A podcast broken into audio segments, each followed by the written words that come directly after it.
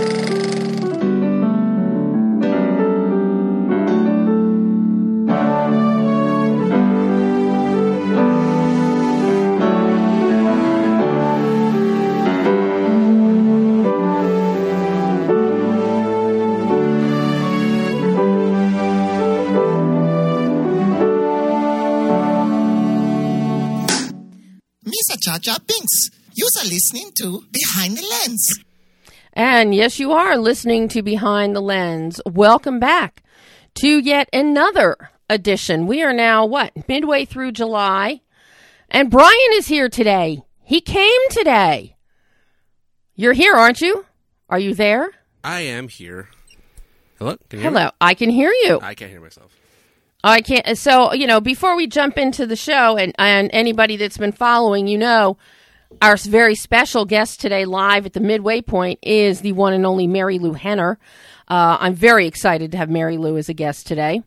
Um, but D23 just happened over the weekend. Oh, yeah. Were you following it, Brian? I was following it. I I never want to go to those events just because they're kind of expensive. Mm-hmm. Um, but I, I did follow uh, a lot of the news coming out of there, predominantly the Star Wars news that was coming Mm-hmm. out. We finally have a year that there's a completion date for Star Wars Land. Uh, we had been Yes. hearing rumors that it'd be sometime in the middle of this year, and I always thought, well, that- 2019. I always thought that was a little too uh, too optimistic because that's a lot of construction that they still have to do. But 2019 is when it's going to open up. Yes. Uh, but staying with Disneyland news, today is the first day that we get Fantasmic or Phantaz the the water show in Phantasma. Phantasma back. Yeah. Today's the first day that that's coming back in Disneyland, as well as the railroads are opening up next week, Very nice. which I have been waiting for for the past two years. well, yeah. Once the railroads open up, I'll go back. Oh yeah, I, that's Yeah. that is. I mean, we, we have a mutual love for, for those railroads. Just not Oh, even, yeah. not even a thing of just getting around the park, but uh, that's how I I used to love ending my days at Disneyland. Is just sitting was on sitting the, on yeah sitting on the train and riding it around the park Yep.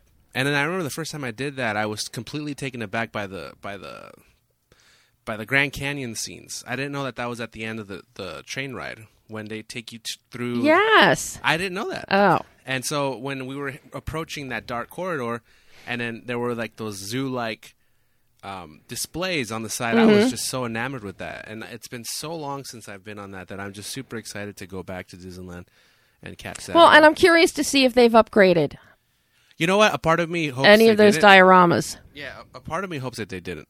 I hope. I hope not. I hope they're they're still cheesy looking. I because I love that. That's it's.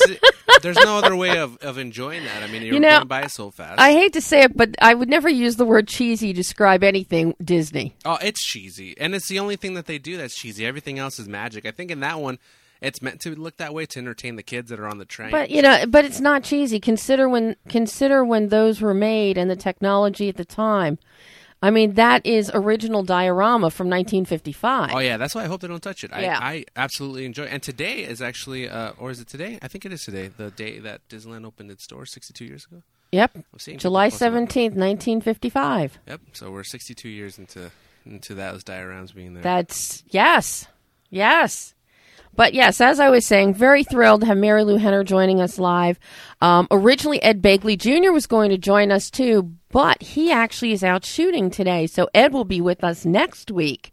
Um, but Marilu and Ed are both co-starring in a new film called Imperfections from writer director David Singer. Um, and we're going to talk all about that film with Marilu at the ha- at the midway point. But before then, there is another film that's opening this Friday uh, called Landline. Landline is co-written Gillian Robespierre and Elisabeth Holm, and directed by Gillian. Stars Jenny Slate, John Turturro, Edie Falco, and relative newcomer Abby Quinn. Uh, I sat down and did interviews with Gillian and Elizabeth the other day. Um, I've done so many interviews in the past with Jenny Slate that I that I did not want to hog her time and opted to speak with Abby Quinn, and I am so glad I did. She is a breath of fresh air. Her effervescence, her ebullience. She loves the film. She loves the craft of acting and it was a real joy to sit down with her. The story basically it's set in 1995, and it's a family that uh, their only means of communication really that's the day of landlines. There weren't cell phones; there were landlines, And one of the worst punishments that a teenager could ever get would be to have their landline ripped out of their bedroom, uh, which is one of the things that happens to Abby's character of Allie. Jenny Slate's character, she's the older sister. She's engaged. Uh, her fiance is played by none other than Jay Duplass. Uh, but she has her own issues going on. And then mom and dad kind of don't communicate. Um, everybody has their own thing going on. But uh, it's it's a very interesting analysis at uh, human interaction and engagement within a family, uh, complete with sibling bickering, parent child bickering, husband wife bickering. Feels really normal. Yeah. oh, I know what you're saying. Really normal. Uh, and the detail uh, of the production design uh, by the fabulous Kelly uh, McGehee, who does the majority of Oren Moverman's production design. Kelly has just recreated the time period in terms of apartments and uh, a rave scenario. A lot of detail and thought went into this and makes it for a most enjoyable and entertaining film. But the my interview with Abby was so entertaining and her and as I said her exuberance is just overflowing. So I wanted all of you to hear our complete interview. So here it is. It's about 20 minutes. Uh, Abby Quinn, who plays Allie in Landline. I just got a Twitter, so I'm open for anyone tweeting at me. No one has People, yet. will- trust me, people are going to tweet at you. After they see this film, Oh, you are brilliant. oh, thank you so much. And you'll pro- you'll laugh because it's like I've interviewed Jenny in the past. Yes. And when I put it for the press day, they said, "Well, who do you want to talk to?" I said, "I want Abby." No. They said, "Do you want Jenny?" I said, "No, I want Abby. You're Abby." kidding. I kid you not. What? That's crazy. I kid you not. Oh my god. Well, thank you. You, uh, your performance is so authentic, Uh-huh. so genuine, and uh, you blew me away with what you brought to Allie. Thank you. That's so nice. And it's even more amazing because you weren't even born in 1995. No. Mm-mm. I was born in 1996.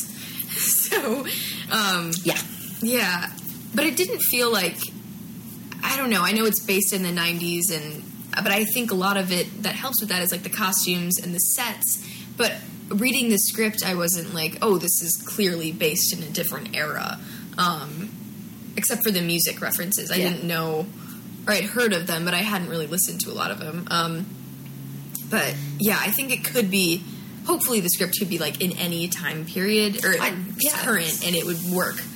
I told I Yeah. told Gillian I interviewed her Yeah. Elizabeth earlier, and I told him that's one of the beautiful things about this film. Yeah. the timelessness of it. Yeah, It could be in the set in the third. It could be a story in the 30s. it totally could be. Yeah. It could be a story today. Yep. Just take out all the electronics. Right. Don't let them come in. Yeah. But it could very easily. It could Yeah. Amish community today. I would love to see it in the 30s, and like she discovers letters or something instead of on the computer. That's cool. Maybe Yeah. we can do a. I don't know, spin-off. Um, that'd be cool. But Wow. that's the beauty of this of the story. yeah. So agree. I, can just imagine what you thought when you were reading the script. Yeah, I was freaking out. I had um, seen Obvious Child like two weeks before, just randomly. I was Mm. like sitting in a coffee shop on Amazon, and I recognized Jenny Slate because I I loved Jenny Slate like even before watching Obvious Child. Um, so I immediately clicked on it and watched it, and then I got the audition like two weeks later, and yeah, I mean, like with anything, I think I get an audition and I'm like, yeah, no, I'm going to go in for it, but that's it. Like, I'm not going to get it. I don't think I've ever gone into anything like sure of it, um, no matter how much I like it or feel comfortable in the character. But specifically for this, I was like, that's just way too good. There's just something off about this. Like, they're going to pick someone who, you know, is really famous or just someone completely different than I am. So, not like any part of me thought that I was going to get it, which is pretty amazing. And then you did. And then I did. Um, but like six weeks went by after the audition, and then I went to a callback, and it was, I think the callback was the day before my birthday, and then I flew to my. One of my older brothers was living in Boulder at the time, and I flew there the next day on my birthday. And just for like two days straight, I would not stop talking about it, and I felt so annoying. But I was just like, you know, when you just bring up stuff, but there's nothing to say about it. I was Uh-huh. like, yeah, I bet they're at dinner right now. Like they're, they're all talking about it. Like it was just I couldn't stop talking about it. I was like, but I'm probably not gonna get it. You know, it was a weird way to spend my birthday, just like totally consumed with. But then you got a post birthday gift. I did. Oh my god! I think I found out like a week after my birthday. It was just the best three months of my life, um, filming and auditioning, like everything. Yeah.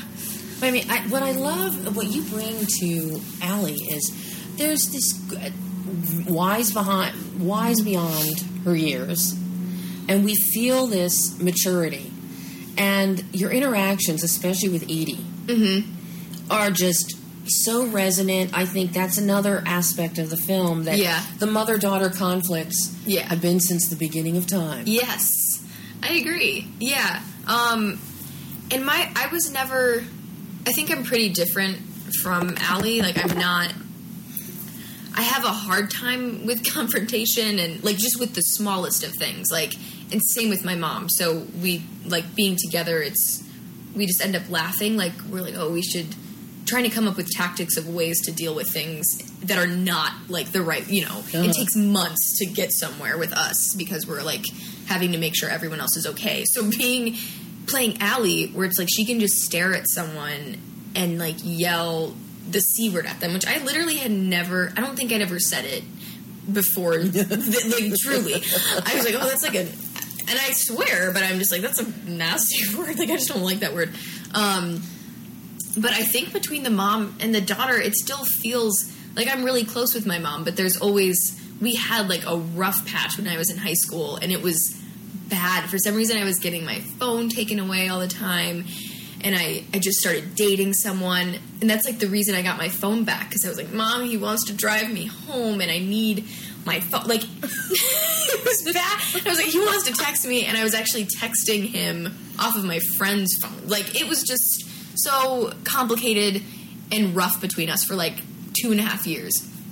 Um, but now I went to college for a year, and I think that separation between us, like I would go back home, and it was like that none of that happened. Mm-hmm. Because I think beneath all of it there was a love, and it was just like we both love each other so much, but you know that'll that gets brought out of anyone that's mm-hmm. in a house with the 16 year old who is like hormonal and wants to nothing to do with you or so I got to draw upon like the experiences I had in high school, which were not that long ago, and then also the way that we are now. Um, and then on top of it, like being a character who has no problem saying how she feels to anyone. Mm-hmm. Um, yeah, And it's just your the vocal inflection that you bring.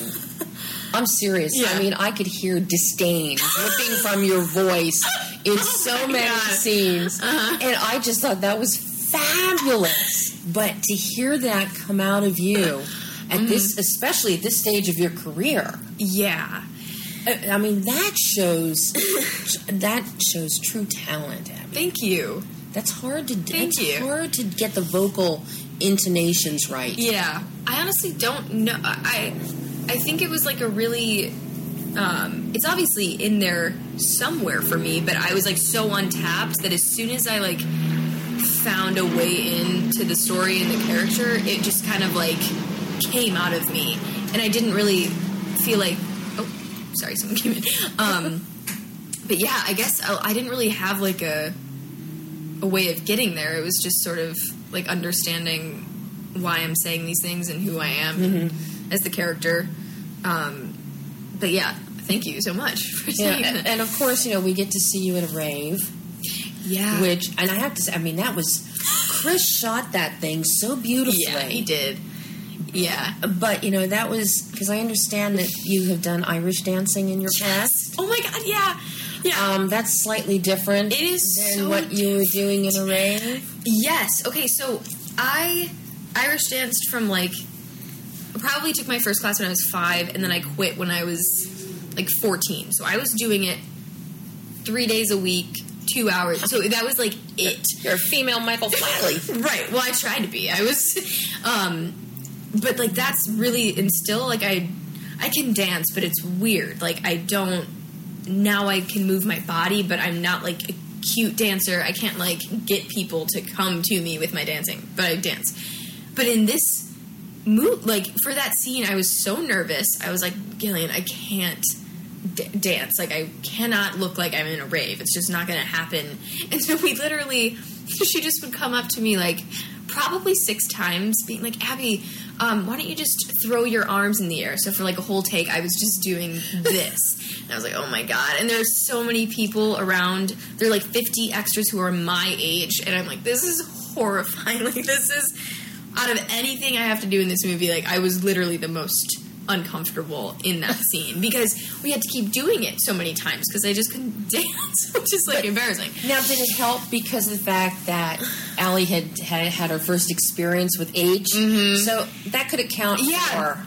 Yeah, I mean, I think I, yeah, that's true, and I think like she's kind of like a badass, but I think there are parts of her that are doing things that she's just kind of like keeping up with an image, or you know, my mm-hmm. cool friend is doing this, so I'm going to be here. But I don't think she feels co- totally comfortable like mm-hmm. doing those things and being in that environment. So I guess I got to use that a little bit. Like I mm-hmm. wasn't supposed to be. So, see if anybody says anything about your dancing, it's like I was acting. Yeah, I was. no. I, I was supposed to be high, so I was acting. I'm a I really didn't good know. dancer. yeah, See, yeah. You can blame anything on. there you go. Yeah.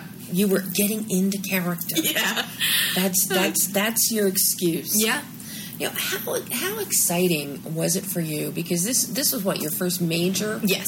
your first Yeah. Mm-hmm. major feature, and you're going through the process from the audition to getting Yeah. the call to here you are on an indie film. Mm-hmm. You've got Edie Falco, you've got John Turturro as your parents, Uh-huh. you've got Jenny, and you've got the crew. I mean, you've got Chris Teague, who's an Yeah. amazing cinematographer. He's amazing. Kelly, the production designer. Yeah. just Kelly is. I love Kelly's work. Yeah. It was amazing. It was stunning. Like I walked into the bedroom the first time and just like my mind was blown. And that entire day, I don't even think we shot in there, but like in between each take, I was just going in and it was so detailed and yeah, I like wasn't expecting that. Part of mm-hmm. me was like, I bet half the wall is going to be blank because it's a movie and we're only shooting in my bed. Like, mm-hmm. but it was so. It was like walking into a different world. Um, mm-hmm. Yeah, I don't. Honestly, I. So I left college to come out here, and I, when I first moved out here, I thought it was just going to be for a year, and that I was going to go back to college. Um, and I wasn't really. I was auditioning a bunch, but I didn't. You know, I wasn't the getting jobs, yeah. anything, and so this came at kind of like the end of that year when I thought I was going to go back to school. So, um, yeah, it was like a shock for me, and I think I was just shocked pretty much like throughout the whole process. And now it's hitting me because I'm talking about it Mm-hmm. and um, I'm seeing it, and other people are seeing it. But for a long period of time, it was kind of like, wow, I had this amazing experience with these people that I have no idea how I was acting with John Turturro. Like it blows my mind, and that Edie Falco is just like sitting next to me, reading a newspaper in between takes, and I was like, you know, like there were many times when I we would all be sitting in a room, the four of us, um, and I was like, I cannot. You know, even if they're not talking to me right now, like I can't be on my phone. I can't be reading a book because then they're not going to be. You know, I'm going to like close myself off to these people that I might never sit with again or like work with again. Um, so it was a lot of that, just being like, like recognize where you are because it's really easy to at the end of this feel like it was completely like got past me. Um, Did it feel Yeah. like you know, kind of like was it a great learning experience for you, just watching John and Edie Mm-hmm. Yeah. and Jenny? Yeah. But you know, you get vet, especially John and Edie though. Yeah. Those veterans that have done drama, comedy, right. everything. Yeah. It was. And they didn't have to say, like, I don't think with anyone there wasn't a specific lesson that they taught me. You know, they didn't, like, sit me down and give me the rules of the business. It was more just, like, being in scenes with them and learning that way, but then also watching them when I wasn't in the scene. You know, it's like mm-hmm. when you watch a play, you're learning from everything. But mm-hmm. now I get to see you guys do this like 15 times and every time was different and every time because when you watch them you don't really like have any doubt that they're that person or that they're actually feeling those things and so to watch that it was just like man it has to be different every time and no matter how exhausting that is it can't. It's gonna show if it's like you know just stale acting, and like the three of them are the opposite of that.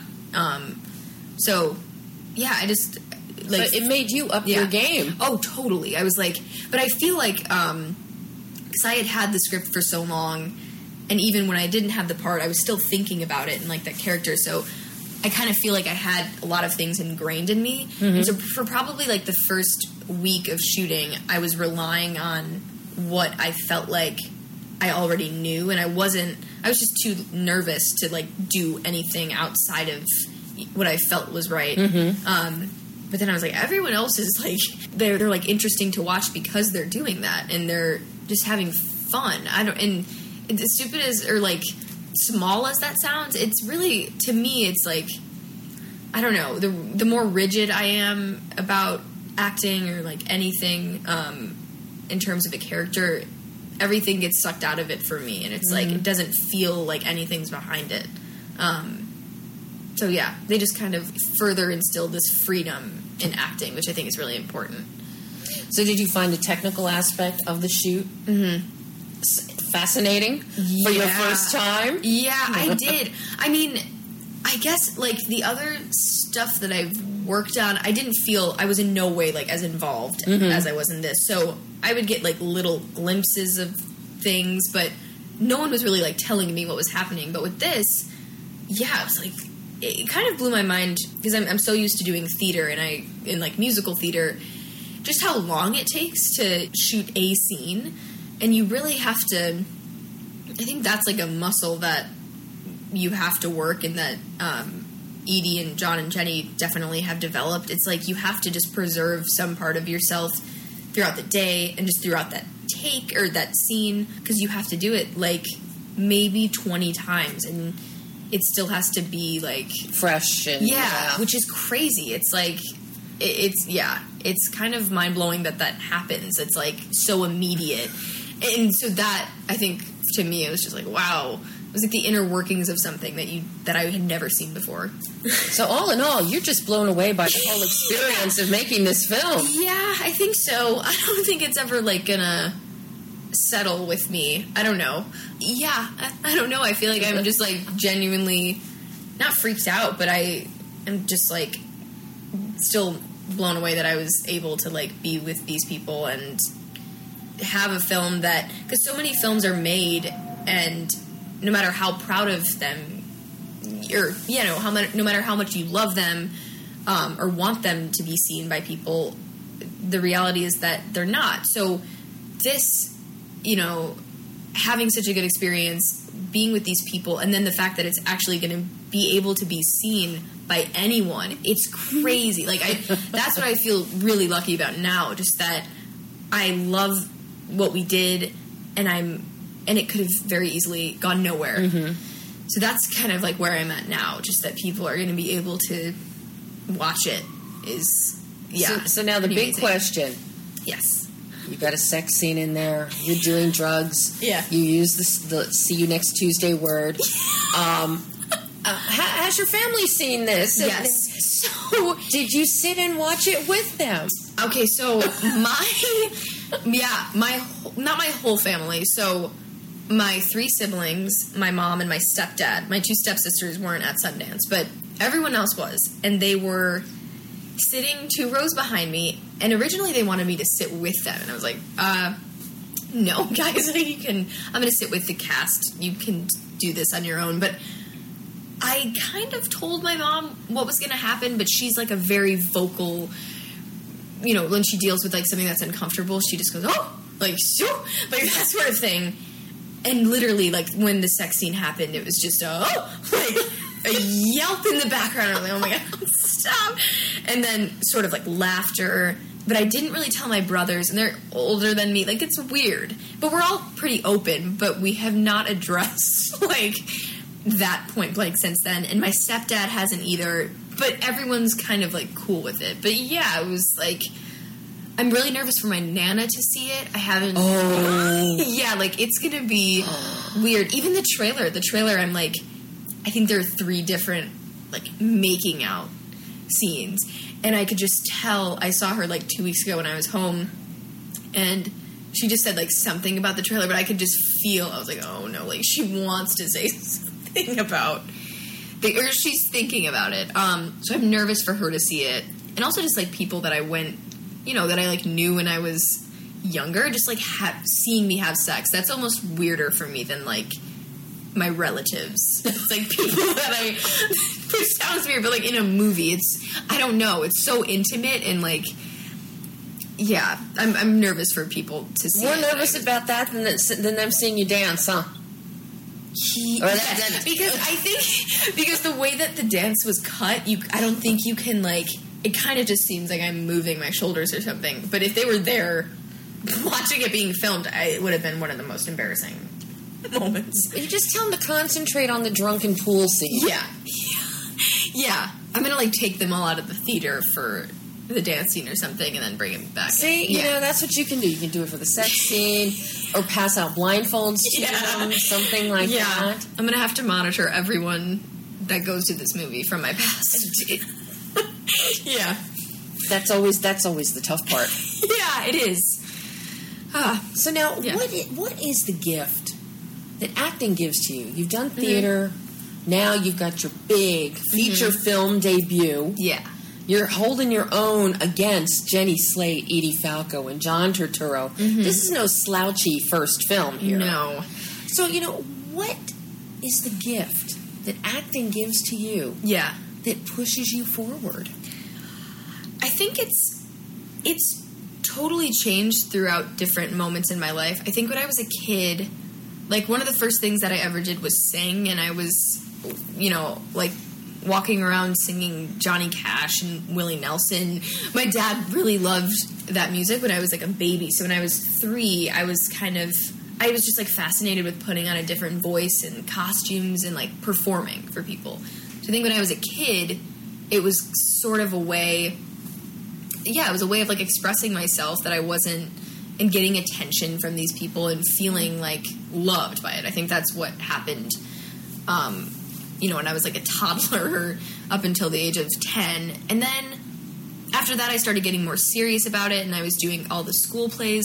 And now I'm in a really interesting period of my life where it's like acting um, totally, even if I don't get the job, it's like a, just a total relief from everything else that I'm experiencing and everything yeah, just that's going on in my life. Even if if it's for like five minutes and I'm able to sit with a person, no matter how nervous I am that I'm in a casting, it's like I get to spend my whole day preparing for it and being this person, and it's literally like a way to move past whatever I'm dealing with. And I tr- I like do, don't know what I would be doing without both of those two things. It would be very scary. Like even if I was a doctor, I think I'd be performing for my patient. Like singing to them or like putting on skits, you know, like and being weird about it because I just it's so in me that it, I never even had to like question why or if I should keep doing it. Um, So, what's next? um, so I'm not supposed. I just heard that I'm not supposed to actually say, but that it's big, and that oh, I think an announcement's going to be made in like a week or two.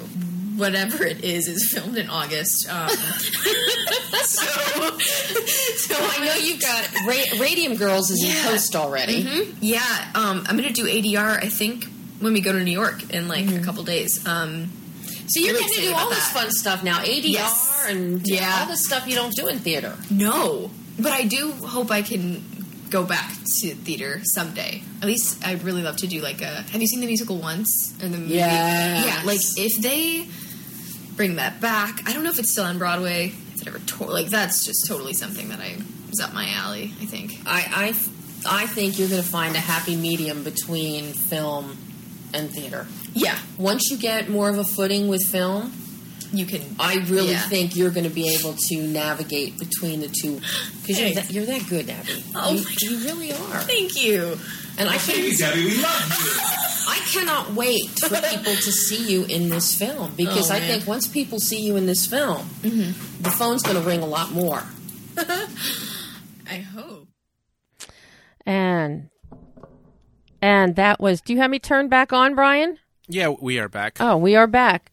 Well, And now you can see she is just she is a delight. Abby is fabulous. So for any fans of Abby Quinn, fans of Jenny Slate, Edie Falco, John Turturro, Landline opens this Friday, the 21st.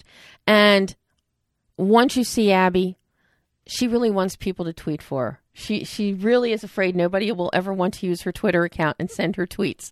So you can find her on Twitter at Abby Quinn Yeah Y E A H.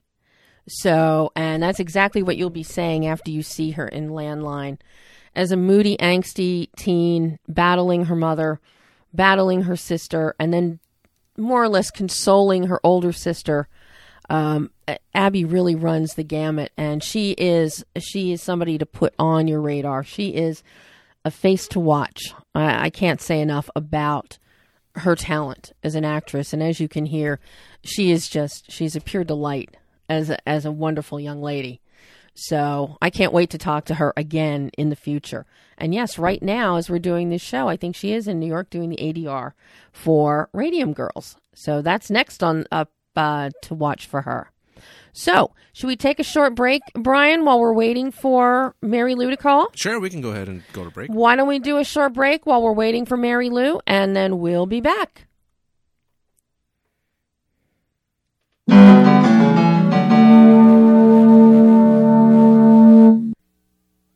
Do you know the value of your property is directly influenced by your landscape? It's called curb appeal. Poor curb appeal or a bad landscape devalues your property, makes it worth less than it could be.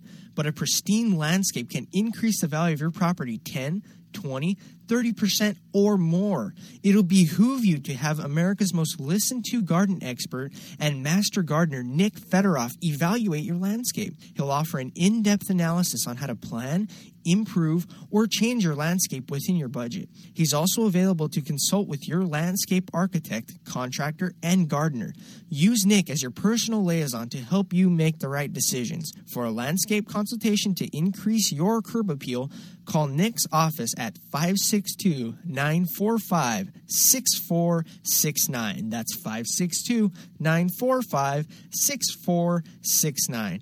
562 945 6469. Hey neighbor, get some sod put in? Yeah, it's Marathon. Yeah, that's what I got. But yours looks so much greener and thicker than mine. What's going on? I'm gonna call the growers. Southland Sod Farms, may I help you? My marathon sod doesn't look as good as my neighbor's. Are you sure yours is Marathon? That's what I asked for. Let me do a computer search. Hmm, we don't have a record of your delivery. You didn't get genuine Marathon sod. What do you mean? Sometimes unscrupulous contractors, retailers, and other sod farms lead you to think they're selling Marathon, but then substitute a lesser brand. That really teased me off. How could I have known I got a cheap imitation? Look for the bold, genuine Marathon label on the sod pallets when they're delivered. Don't get cheated. Look for the genuine Marathon sod logo displayed by nurseries and landscape contractors in the yellow pages. Or call 1 800 4 Marathon for a free do it yourself video and authorized dealer list. That's 1 800, the number 4, then Marathon. Or visit the website at www.sod.com. This is the sound of salmonella gyrating on your undercooked chicken. And it looks like mom might be taking it out a little early. Don't let salmonella get funky with your chicken. On average, one in six Americans will get a foodborne illness this year. So use a thermometer to cook each type of meat to the right temperature. Keep your family safe at foodsafety.gov. Brought to you by the USDA, HHS, and the Ad Council. Hi, this is Terry Crews, actor, former football player, game show host, father of five, and all around big dude. I'm also an expert on drama. I know all kinds of drama. There's the good kind that comes with having a house full of kids. There's the bad kind, like season ending injuries. There's the necessary kind, like having an agent in Hollywood. And there's silly drama, like the drama around my percolating pectorals. And then there's the drama you can skip. Skip the drama that comes with not having your high school diploma or equivalency. Find free adult education classes near you and finish your high school diploma. Visit finishyourdiploma.org. Or text diploma to 97779. Message and data rates may apply. Reply stop to opt out. That's diploma to 97779. And leave the drama to actors like me. Brought to you by the Dollar General Literacy Foundation and the Ad Council.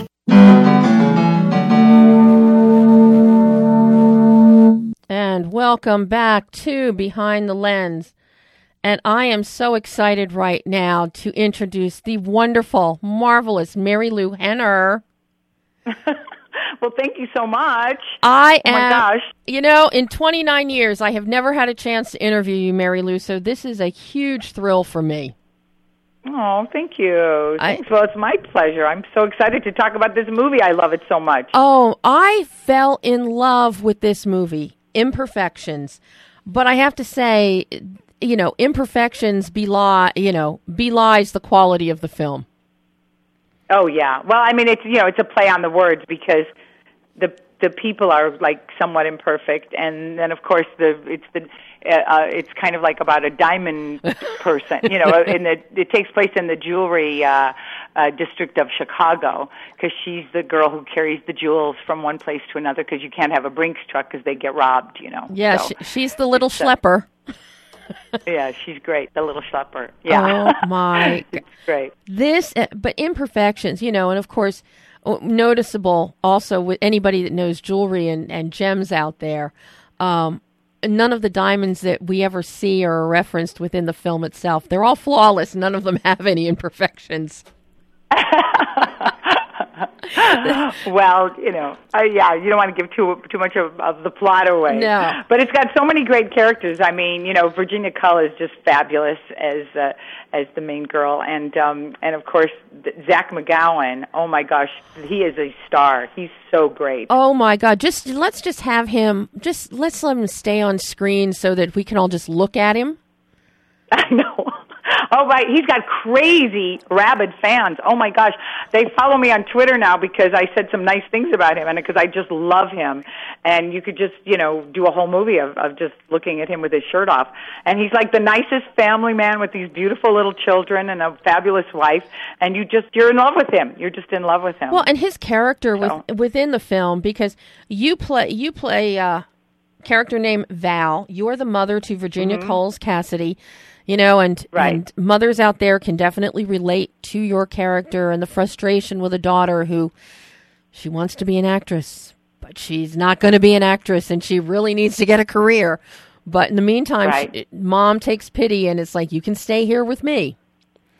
Uh, Right. And then we've Right. got your love interest is Ed, Ed Begley Jr., who who's fantastic, and I've known him for oh. years. So this we've worked together before, and just you know felt so good about working together on this as well. And to see the two of you on screen together, we don't get a lot of scenes with you and Ed, but the ones we have, there is a comfort there, there is an ease, and it really plays into your character and her stage in life and what she's looking for.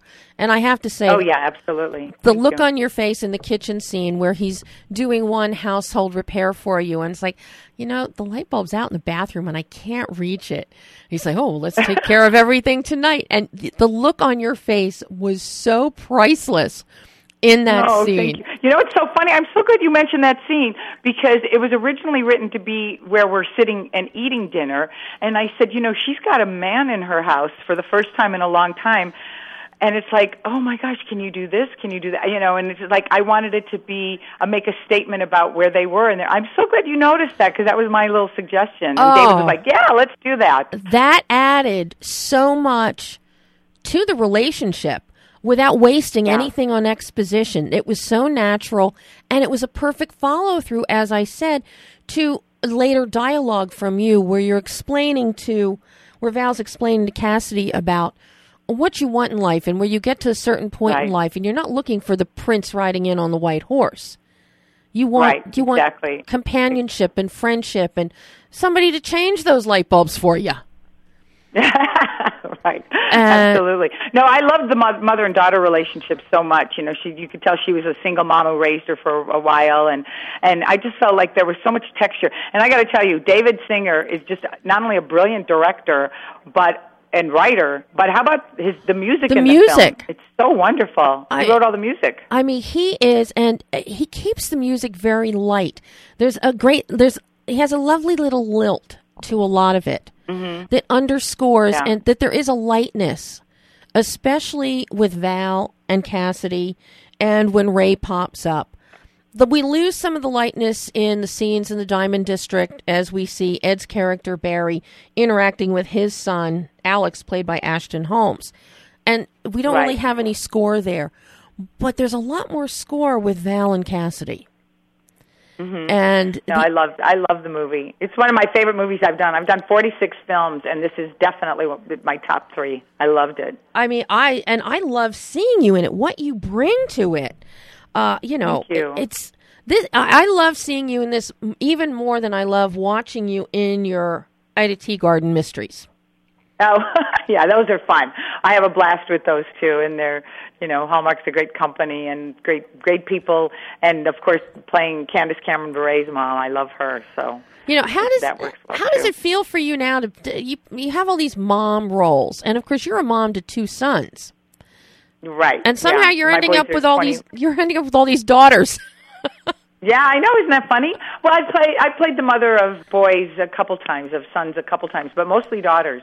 I think people are so fascinated by the mother-daughter relationship in in their own lives and in you know within their own families that it seems I, it seems like I'm always playing the moms. I've got like a whole list of of TV and movie daughters that I've I've worked with. It's it's kind of cool.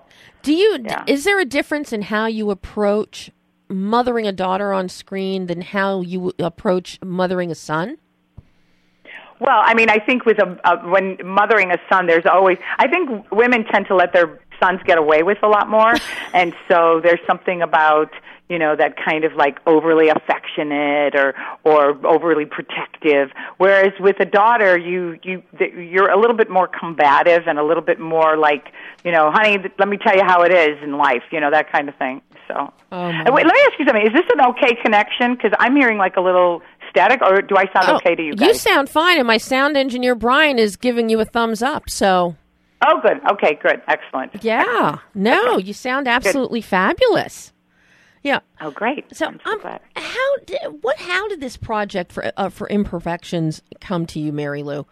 Uh, because this well, is, it's interesting. David wrote it, and he offered it to me. I mean, he just, you know, said, uh, said, you know, I, I guess the casting directors put my name on a list, and and he said, oh, let's see if we can get her. She's my number one choice, and and I, they sent me the script, and I said, oh my gosh, I love this character. I love that it shoots in Chicago. I'm that's my hometown, and I've never shot a film there. you're kidding. In all this time, you've No. never shot a film in Chicago. First time ever. I know. I've done plays there. I, you know, been there a couple times with plays, but I've never done um, a movie there. And of or course- even a television show. and of course, down on Jewelers Row, of all places. Yeah, but you see so many great pieces of Chicago. You know, That's the some- lake, and you see the L's tracks, and and you see Sandburg Village, where my sister actually lived with her son. Uh, she was a single mom for many years, and we were practically in her apartment, like right, you know, in the next building over. I mean, that's one of the beautiful things also about this film that David and his cinematographer Drew Weddy do, is they really show us not the the standard canned images that we see of Chicago. Really showed us some beautiful architecture and beautiful parts of the city that we don't normally get to see. Right. No, I love it. I loved I loved the way they shot the film. And and you know, it's funny. If you talk to David, he says, "I don't know what I was thinking with my first movie having over 30 speaking parts." you know, most times people like limit the amount of people, but he really fills it out with all these great character actors and and all these little scenes and stuff and and you get the real texture of the mm-hmm. people. You know, You I'm know, curious it's a good because because of your television and film work, and you've worked with first time directors, seasoned veterans, you know, and now you've got David, his first feature. What was the experience like working with him as a first time feature director? Well, the thing that's great about David is, you know, I divide the world not by men and women or by people who are, you know, veterans and people who are novices. I divide the world by the big sisters and the big brothers and the little sisters and the little brothers. Aw. And David is definitely a big brother. So he's got a very strong strong points of view. He knew what he wanted. He was, you know, very hands on in terms of like the script, of course, the music and the the whole tone of the film. You know, but it was so built in. I mean, I I, felt such a connection to this character that I didn't feel you know, like, oh, I'm going to fight with my director on it. We were very much in sync, and so it was just a, a joy from day one. hmm Do you find that a rarity anymore to be that in sync with a director? Or do you try and just shy away from projects where you even get a sense that might happen?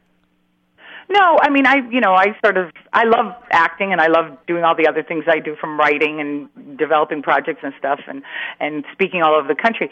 I I look for the character. You know, is the character something that I really you know to connect with and is there something about it that i uh, that i want to say and i look at the relationship to the other characters in the script mm-hmm. so well i'm i'm still know, trying and, and really spoke to me i'm still trying to fi- figure out how you find the time to do everything that you do uh, uh, i don't sleep a lot i'm like a six hour five and a half six hour a night kind of person i, I mean over the so. year i don't think there has ever been a time in your life where you have been idle Mm, I know, I know. It's, I guess, I, I well, I find those little pockets of things that I really enjoy. You know, people say, "Well, when are you going to have a vacation?" It's like, well, I went to the farmers market the other day. That felt like a vacation day. you know, I'm having 20 people over for dinner. I went to the farmers market.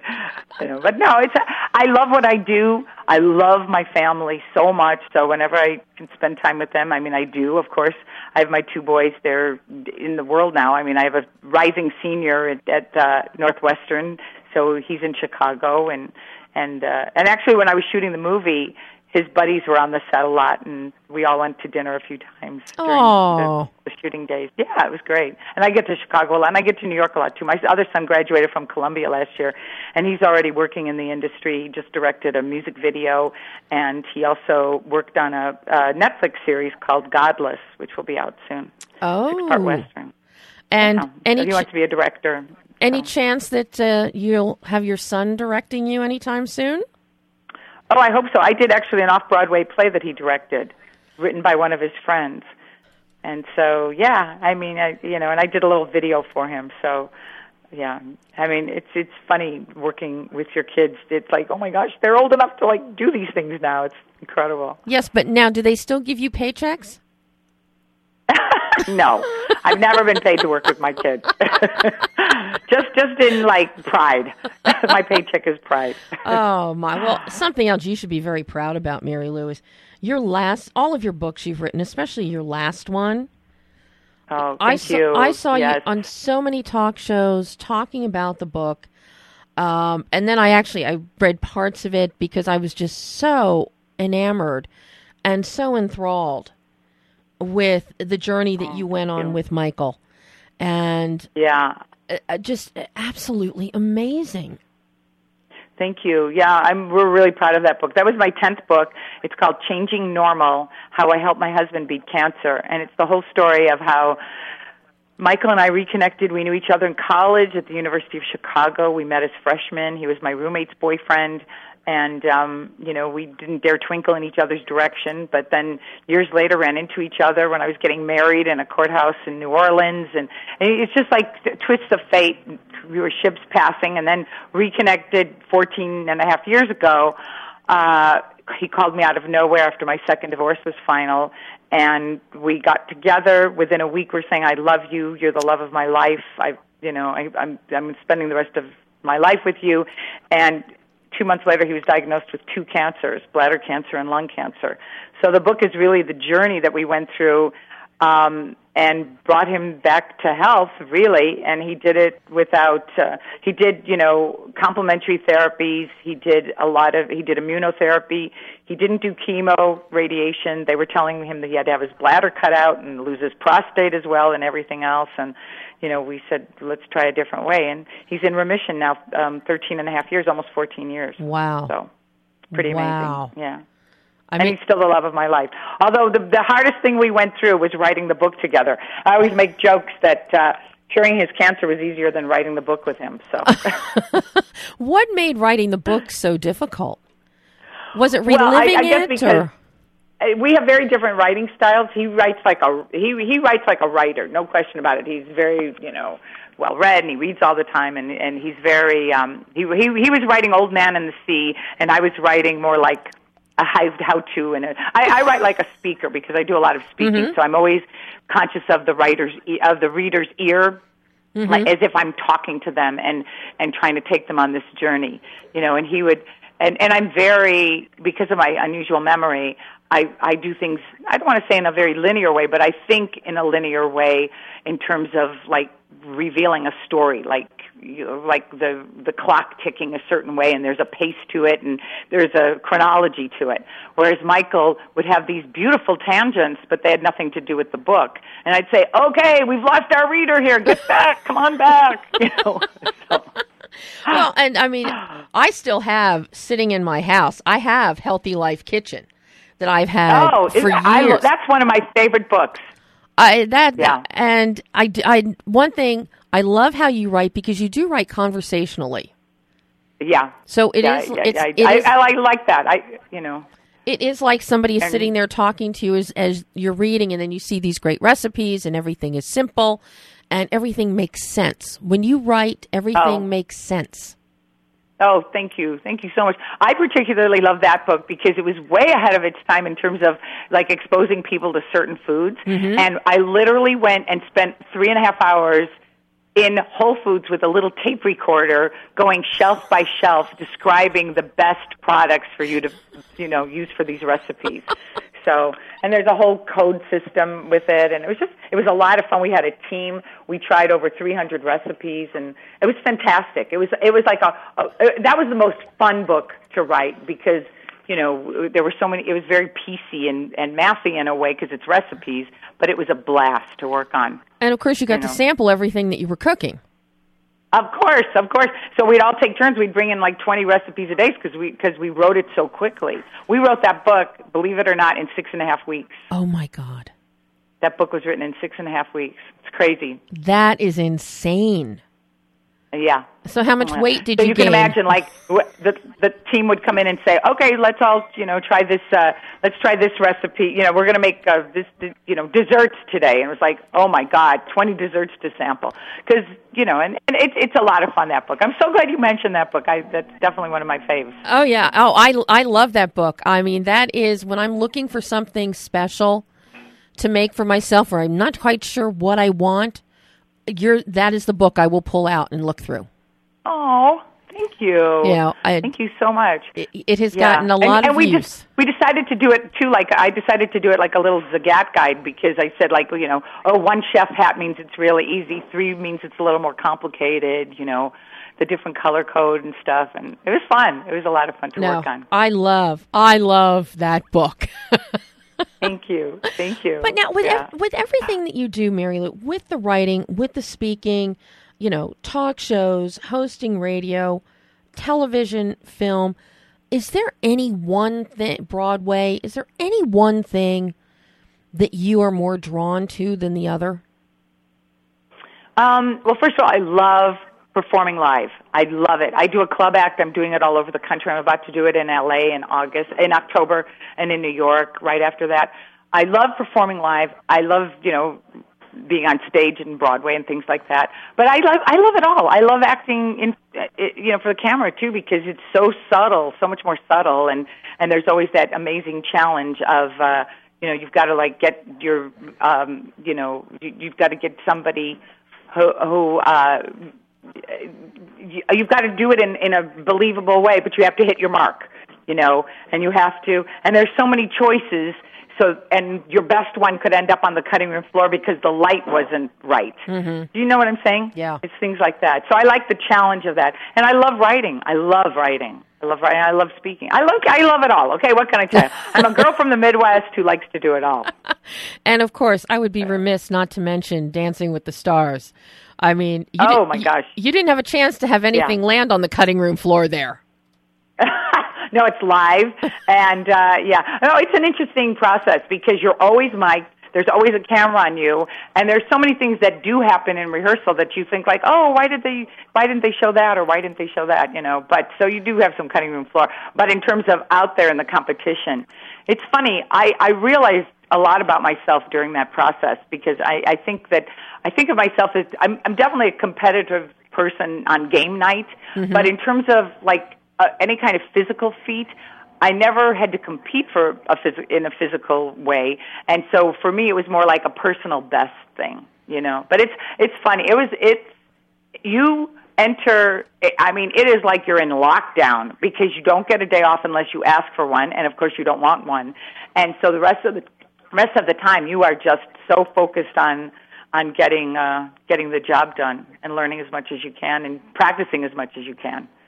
So Well, I'm happy to I'm happy to say that you got all my votes every single week until you got Oh, voted off. thank you so much. Yeah, I made you know it was like the I made it through week nine, and then Yeah. was off for a week. Visited my son who was shooting that Netflix series in uh, Santa Fe, and then uh, came back for the finale. So it was great. It was a great journey, and I was very grateful for the opportunity. It was a lot of fun. Oh, I thought you were I just thought you you were so entertaining. Watching you was Oh, so thank you. entertaining.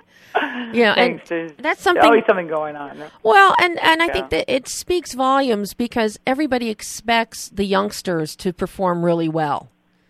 You know, Uh-huh. the young talents and all, but when you get people that have a little more life experience behind them, eh, you know, I think it's Yeah. it surprises everybody that hey, we're over 50, we can do something. Oh, absolutely. Yeah, no, no, no. I, it's so funny because I just always feel like me. You know, people would say, "Well, you are you?" in this-" I go, "Yeah, I just feel like me. It's just the way it is." You know, I don't think of it as.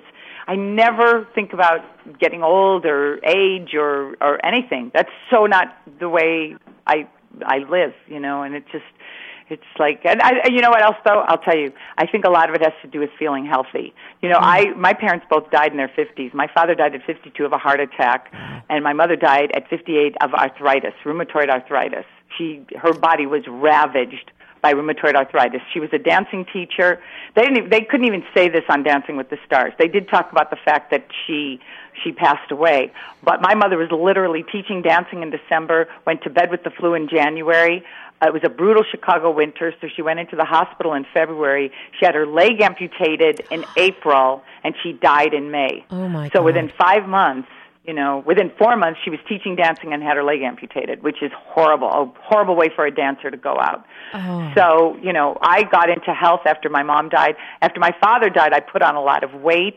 I ate my feelings. And after my mother died, I said, it's not about my weight, it's about my health. And I just became this obsessed student of health.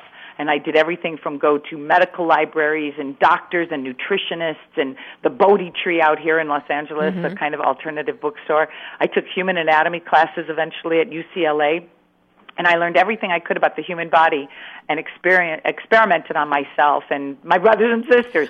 and we've all outlived our parents now. We've all outlived our parents, and we're all in good health. So not good. That's you know. Well- I know. I know that that was not the path we were headed on. You know, and I have to say that a person, I think you look and act more fabulous now and younger now than you did back at the height of your career with Taxi and uh, Evening Shade. I mean, it's amazing. Well, you know the thing. The great thing about health. The the great thing is that every day you get better when you're healthy. You know, so time is really on your side. You know what I'm saying? If you start a healthy habit today, in a year you're going to be even healthier than you are today. And look, that's a whole year of your life. yeah. You know, and if you keep incorporating these little things along the way, it makes such a difference.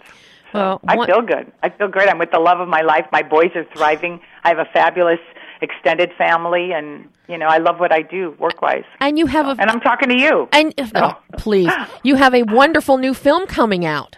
You know, that's yes, that's I'm so excited. I am. s Yeah. It, it actually comes out next week on mm-hmm. the what twenty eighth, 28th, July 28th, Friday, July 28th. It's in 10 cities all over the country and adding more. And it's just, the, the, the, the feedback has been amazing. The reviews have been great.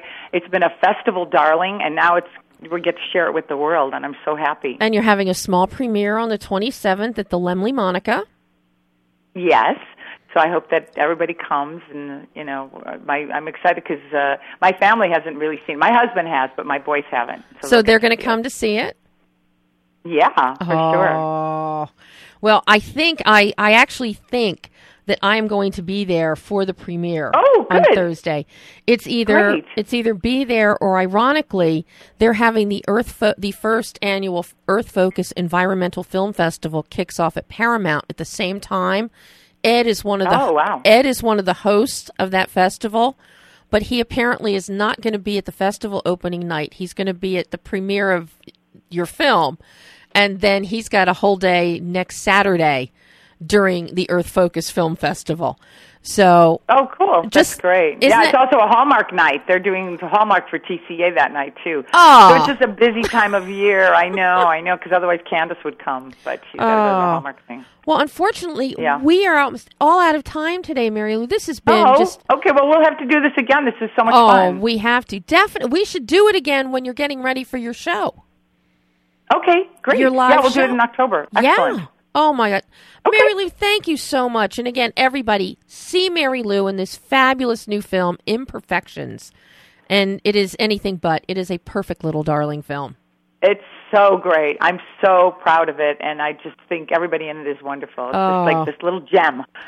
It is. it is. Thank you, Marilu. And hopefully I'll see you next Thursday night. Okay. Bye bye. Okay, you got it. All right. Thank Bye. you. Bye bye. And that is, that was Marilu Henner. The film is Imperfections. Uh, it's in theaters next Friday, July the 28th. The premiere is Thursday the 27th at the Laemmle Santa Monica. So if you're in Santa Monica, come on out and watch a lovely little red carpet with Marilu and Zach McGowan and Ed Begley Jr. That is all the time we have today. Ed Begley Jr. will be with us next week, along with some other lovely individuals. And until then, I'm Debbie Elias. This is Behind the Lens.